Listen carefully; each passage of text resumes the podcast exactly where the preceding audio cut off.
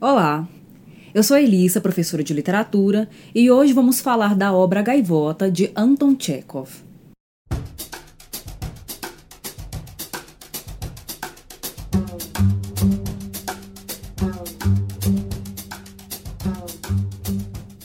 O primeiro vídeo do canal foi sobre o Corvo de Edgar Allan Poe.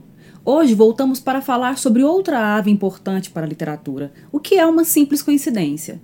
Mas o que não é mera coincidência é o fato de que Chekhov, assim como Poe, foi importante para a literatura moderna, para a literatura do século XX e para o gênero conto. Tendo nascido e atuado na segunda metade do século XIX, Chekhov foi médico, foi contista e deixou legado para nós obras como A Dama do Cachorrinho e O Acontecimento, e também dramaturgo, assinando apenas quatro obras muito importantes para o gênero: Tilvânia, O Jardim das Cerejeiras, Três Irmãs e A Gaivota, nosso objeto de estudo de hoje. Em carta de outubro de 1892, Chekhov narra um incidente que aconteceu nesse mesmo ano. Quando recebeu a visita de seu amigo, o pintor Levitan, os dois saíram para caçar galinholas. O pintor acertou uma dessas galinholas, que não morreu imediatamente, mas ficou se debatendo. Isso deixou os dois muito perplexos e o pintor implorou ao Chekhov que abatesse o animal de vez. Ele não tinha outro remédio senão sacrificar o animal. Mas isso o deixou profundamente incomodado, a ponto de registrar nessa mesma carta que, enquanto dois imbecis voltavam para casa para jantar, havia uma criatura fascinante a menos no mundo. Segundo o próprio Chekhov, esse incidente o comoveu de tal maneira que o motivou a escrever A Gaivota. A primeira encenação de A Gaivota ocorreu em São Petersburgo em 1896. O público estava esperando uma peça muito diferente do que foi apresentada ali. Então, vaias, zombarias, críticas ásperas preencheram o espetáculo. Uma polêmica se instaurou quando começaram a dizer que a peça era melancólica demais, não chegava a lugar nenhum, era vazia e não tinha significado. Essa recepção ruim, essa péssima impressão, deixou o autor completamente incomodado, de modo que ele ficou relutante a autorizar novas encenações, novas montagens da peça e chegou a falar que não escreveria mais dramas. Entretanto, novas companhias em cidades menores foram fazendo novas montagens para públicos mais apropriados, que sabiam mais ou menos o teor da peça e também estavam mais afinados com a proposta e com as ideias de vanguarda, e a recepção foi um pouco melhor. Até que em 1898, uma renomada companhia de teatro de Moscou, da qual Konstantin Stanislavski era um dos diretores, resolveu fazer a montagem da peça. Stanislavski é conhecido por ser um dos nomes mais importantes do teatro russo, tendo legado para nós obras como A Construção da Personagem, A Preparação do Ator, dentre outras obras.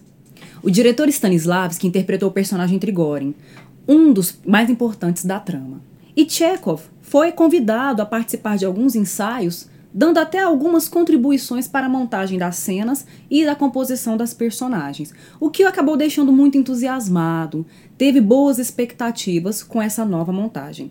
No final das contas, de fato, essa nova encenação trouxe boa impressão e foi um sucesso. Chekhov se refere à gaivota como comédia, o que nos provoca certa inquietação, é intrigante, porque nosso senso comum nos leva a considerar comédia tudo aquilo que tem um teor engraçado e tem um final feliz, o que de fato não aparece em A Gaivota. O nosso senso comum nos levaria a considerar a gaivota muito mais uma tragédia. Entretanto, levando em consideração as concepções tradicionais, as concepções clássicas e, sobretudo, as concepções aristotélicas de tragédia e comédia, a Gaivota não se distancia muito do que é uma comédia, porque apresenta personagens baixos, comuns, fazendo ações comuns. Não temos grandes heróis e nem vilões terríveis. E esses personagens comuns vivem um cotidiano também prosaico, também trivial, o que marca um estilo baixo da peça. A peça possui quatro atos. Entre o terceiro e o quarto ato há um intervalo de dois anos. E o que é interessante é que nesse intervalo de dois anos parece que não aconteceu muita coisa, não tem grandes mudanças.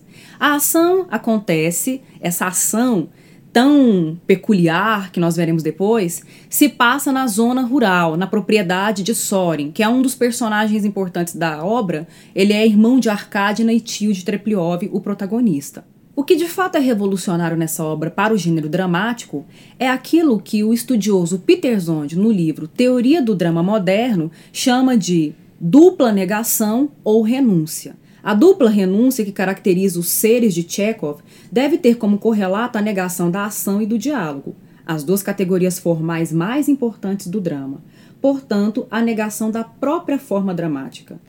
Isso significa que o escritor revoluciona a forma dramática ao negar a ação e o diálogo, dois elementos básicos principais da forma dramática tradicional. Por que, que isso acontece? Isso acontece porque, mesmo quando as personagens estão reunidas, parece que elas estão muito mais monologando. Mesmo no diálogo, elas não se entendem muito bem, elas não se comunicam. Cada uma está muito mais preocupada com as suas próprias particularidades, em si mesmadas, e não há diálogo. Essa ausência de diálogo, essa falha na comunicação, parece não levar as personagens a lugar nenhum. Então, numa ausência de diálogo, há também uma ausência de ação. As personagens vivem numa indefinição e a ação não corre para lugar algum. Nessa indefinição, até mesmo o desfecho parece estar muito titubeante, hesitante, porque o trágico, o elemento trágico que aparece no desfecho da obra não chega a provocar catarse e nos deixa duas perguntas. O que levou o protagonista Trepliov a fazer, a cometer o ato desesperado que comete? São suas frustrações amorosas? São suas frustrações artísticas? Não temos essa resposta. Todos os personagens são comuns, são banais, triviais, vivendo vida comum, vivendo uma vida extremamente prosaica. Essas personagens também são mencionadas por Peter Zonde na sua obra sobre o drama moderno, e diz o seguinte: nos dramas de Chekhov, os homens vivem sob o signo da renúncia. O que os distingue é, sobretudo, a renúncia ao presente e à comunicação, a renúncia à felicidade no verdadeiro encontro. Essa resignação, na qual ironia e nostalgia se unem para compor uma postura a meio caminho entre ambos, também define a forma e, com ela, o lugar de Chekhov na história da dramaturgia moderna. Interessante é observar que, mesmo nessa vida prosaica, nessa vida banal que essas personagens levam, elas são motivação para reflexões muito profundas, de extensas proporções sobre a existência do homem no mundo. Esse é um dos diferenciais da, do drama de Chekhov. E aproveitando que mencionei os personagens, começo falando de Tripliov, o protagonista da trama. Jovem artista que defende novas ideias, que defende a inovação na arte, defende a ruptura. Mas ele vive uma relação extremamente conturbada com a mãe, Arcádina a qual não concorda com as propostas dele, e isso gera uma frustração. Além disso, vive um amor muito mal acabado, não correspondido por Nina, o que provoca outra frustração. E dentro da trama, nós temos um terceiro elemento, que é o personagem Trigorin, que vai entrar para trazer mais tensões na vida de, de, de Trepliov.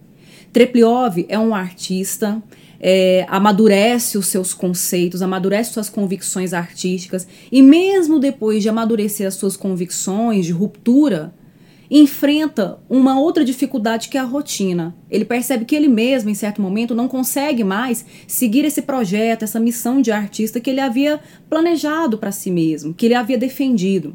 E isso agrava o tédio, a melancolia e as frustrações desse personagem. Já a mãe, Arcádina, é uma atriz famosa, mais velha, muito mais velha que o filho. Vive essa relação tensa com ele, não só por conta dele lembrar a ela que ela é mais velha, mostrar para ela que o tempo está passando, como também ele representa uma nova visão de arte com a qual ela não concorda, com a qual ela não pactua. Em um determinado momento da peça, ela chega a falar que não chegou a ler nada do que o filho escreveu e não se interessa por isso. Por outro lado, Arcádina enaltece Trigorin, que é seu amante, e isso agrava o conflito entre mãe e filho dentro da trama. Trigorin, por sua vez, é um jovem escritor muito entediado, embora tenha sucesso, tenha fama, e nessa relação ele não se coloca propositalmente como antagonista de Trepliov, mas a sua entrada na história faz com que as relações entre Trepliov e a mãe e depois as relações entre Trepliov e Nina se tornem cada vez mais tensas e turbulentas. Nina, por sua vez, é uma jovem atriz, fonte de expectativas profissionais e amorosas de Trepliov.